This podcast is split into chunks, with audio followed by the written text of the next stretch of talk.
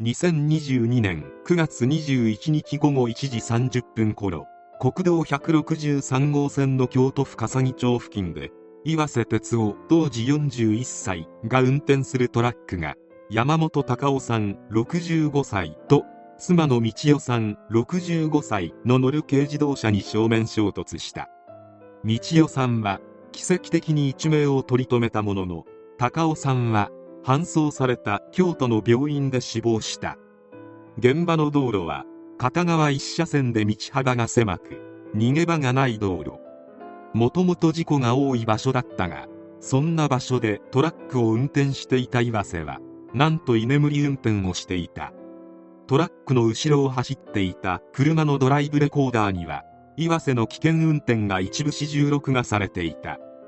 蛇行運転を繰り返し路肩ギリギリの走行や対向車線にはみ出したまま走り続けるトラックの姿がはっきり映っていた。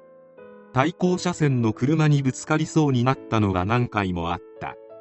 めっちゃフラフラするな。大丈夫？前の車。何しとるん？やばい。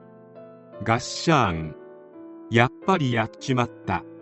という撮影者の声が惨状を物語っていた。トラックに追突された高尾さんは両足とも膝から下がほとんどなくなっていた。胸の形は完全に変形しており即死ではなかったものの車の損壊が激しかったため救出するまでに2時間近くかかりその後息を引き取った。また道代さんは命こそ助かったものの脳挫傷などの重体で一時は意識不明だった。山本さん夫婦は子育ても終わり2021年3月に長年営んできた新聞店を畳んでこれからは自由に好きなことを楽しもうとしていた最中だった。高尾さんの趣味であるお城巡りや御朱印集めなどで毎月のように全国を夫婦で旅行していた。もし岩瀬に命を奪われなければクルーズ観光や諏訪への旅行もするはずだった。当時埼玉の自宅から奈良の実家に駆けつけた娘さんは正面衝突して激しく損壊した軽自動車を見た時戦慄を覚えたという。そして事件から3ヶ月後の12月15日初公判が開かれた。過失運転致死傷の罪に問われた岩瀬からの反省と謝罪の言葉を期待していた遺族だったが岩瀬の証言に絶句し怒りで体が震えることになる。初公判は起訴状が読み上げられるなどわずか20分ほどで終了した。しかし岩瀬は起訴事実を否認。岩瀬は事件後の警察の聴取にてこの辺から眠たくて記憶がない。眠気を催していることは分かっていた。やばい運転をしたなどと居眠り運転をはっきりと認めており調書にも明記されている。にもかかわらず裁判が始まると供述を一転させ居眠りはしていないがなぜ事故が起きたか記憶にない。記憶があるのは衝突の寸前。眠気を催した覚えはなく居眠り運転の過失はないと主張したのである。岩瀬が全面的に危険運転の事実を否認しあくまで過失であると主張したため第2回後半では岩瀬が運転していたトラックや後続車のドライブレコーダーの動画が証拠として提出され映像が流された。公開されたレコーダーの映像によれば少なくとも10分間明らかに蛇行運転しており10回はセンターラインをオーバーしていた。山本さん夫婦の車に岩瀬のトラックがまっすぐ突っ込んでいく瞬間まで映っていたがその映像を見る限りブレーキをかけている様子すらなかった。岩瀬は衝突時にブレーキとアクセルのどちらを踏んだのか定かではないと語っている。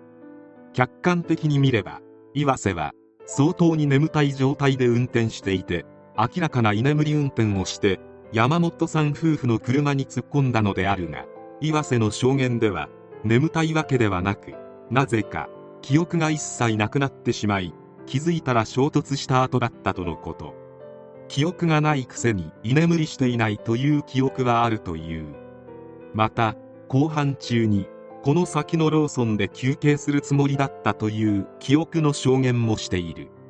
しかも捜査の中で岩瀬が今回の事件が起きる前にも蛇行を繰り返す危険な運転をしていたとのことで岩瀬が勤めていた物流会社にクレームが入っていたことが明らかになった。もしもこの時点で会社側が再発防止に取り組んでいれば今回の事件はなかったのではないかと遺族は憤った。裁判の争点となっていたのは居眠り運転していたかどうか。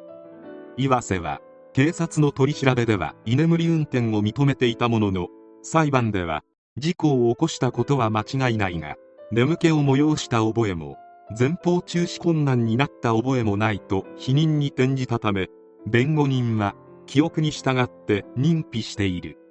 謝罪文も送り損保会社を通して賠償も行うとして執行猶予を求めた。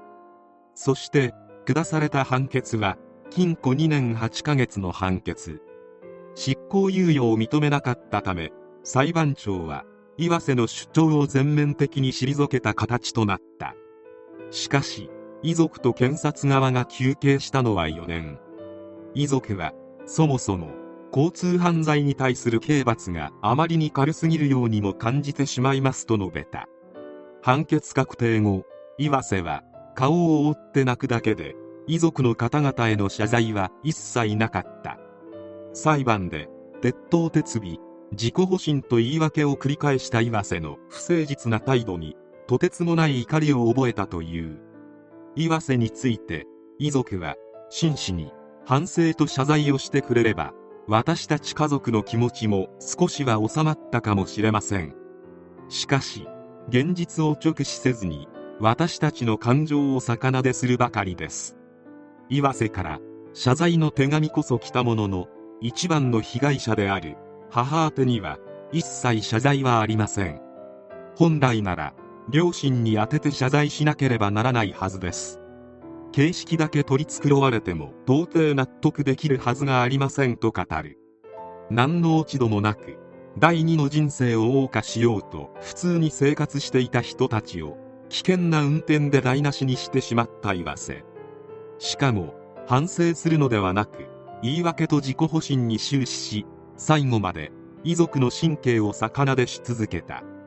山本夫婦の娘さんは両親の事件を思い出すと動機が収まらず怒り憎しみ悲しみで感情がぐちゃぐちゃになるという。2年8ヶ月という人の命を奪ったにしてはあまりに短い刑期。遺族でなくとも到底納得のいくものではない。